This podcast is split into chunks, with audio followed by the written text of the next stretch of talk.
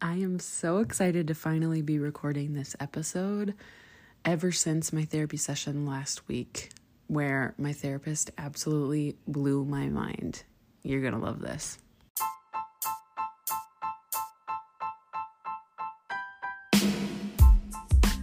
Welcome to the Anxious Therapist Podcast. My name is Jacqueline and I am your host. I am a licensed therapist, online mental health coach, and I have anxiety and depression. I am here to bring you raw, real, relatable content to remind you we are never alone. And today's episode is no different. Are you ready? Let's do this.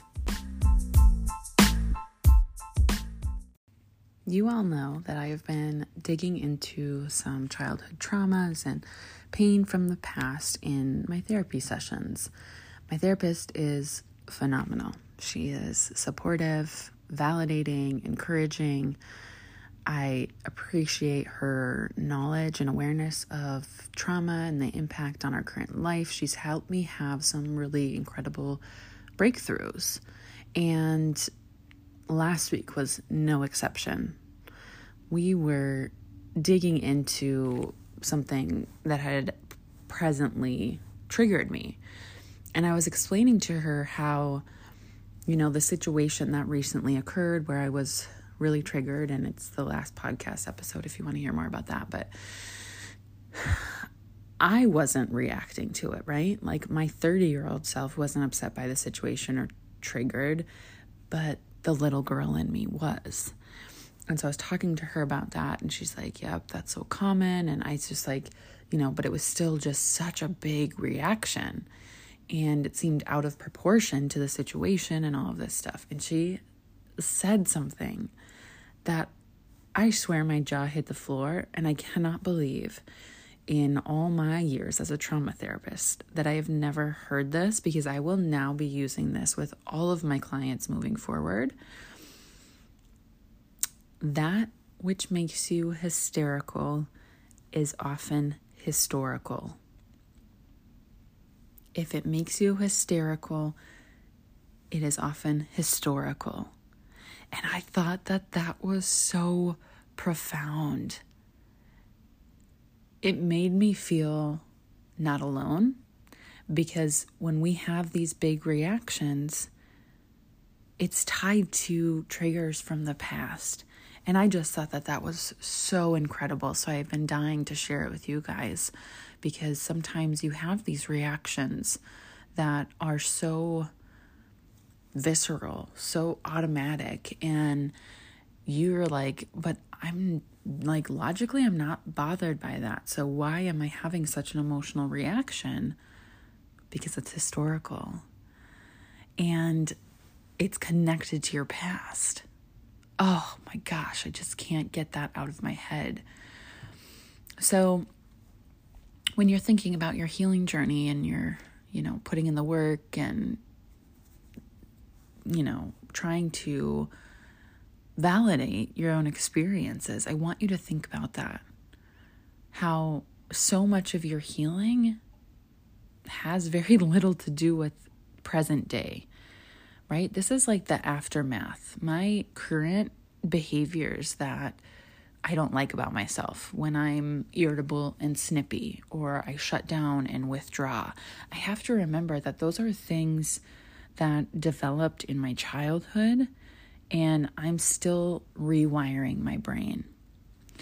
So, you guys know I'm, you know, obsessed with healing at times it's been probably not a super healthy obsession.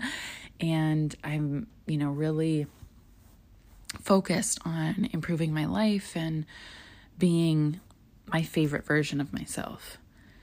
And a revelation that i've had in the past couple of weeks is i no longer want to fear my own brain. I'm taking back power. I am taking back control I was just thinking about this in the shower that our thoughts are so fucking powerful. It's it's really wild. If I were to right now think about a warm, ooey gooey, chocolatey brownie with a scoop of the creamiest, most delicious vanilla ice cream on top. My mouth is literally watering just at the thought of that. That shows you how powerful our thoughts are, right? And now you're all going, oh, thanks, Jacqueline. Now I'm craving that. You're welcome. Treat yourself. But when you think about anxious thoughts, you guys know I've been struggling with intrusive thoughts, right? Those really overwhelming thoughts about harming myself or something bad happening to Lars or Derek, you know, all kinds of really horrendous things. My thought my brain is like, "Hey, those thoughts feel real." And so it responds with a fight or flight response, right? It kicks my adrenaline up and it's releasing all of this stress hormone to help me take action because it thinks it's protecting me, but it's unnecessary. It goes unused and then it just sits in my body. So it ends up causing tension, muscle pains, aches, back pain, headaches, nausea, heart racing, right? All of these very somatic physical symptoms. And I want to gain control over that. So, one thing that has been really helpful is my medication. I will say that my Prozac has been extremely helpful in regulating the physical symptoms that manifest because of my anxiety and depression.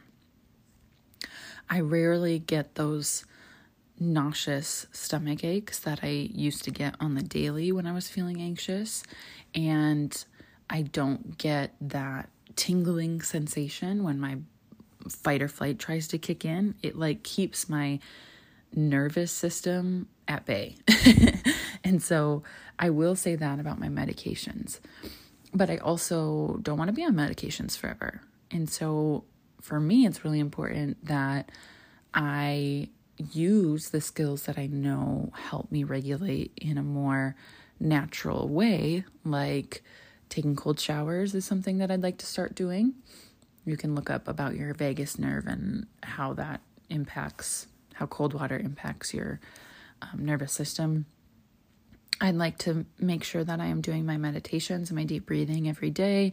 I'm already journaling every day. I already move my body every day, right? But some of these other things that help me stay in control of my mental health that help me stay connected, mind and body, so that I'm able to recognize when I'm physically having symptoms and rather than try to find a reason of why it's happening, just be able to regulate and then explore and process it after the fact when I am calmed down again. I don't want to fear my own brain. I really don't. I do not want those intrusive, distressing thoughts and memories to have that kind of power over me. So that's why I'm putting in the work in therapy. And I am determined to no longer allow history to make me hysterical.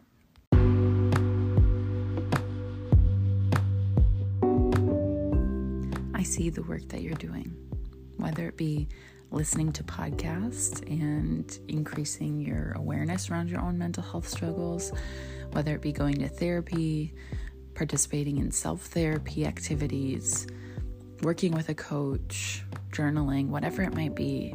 I see you and I'm proud of you.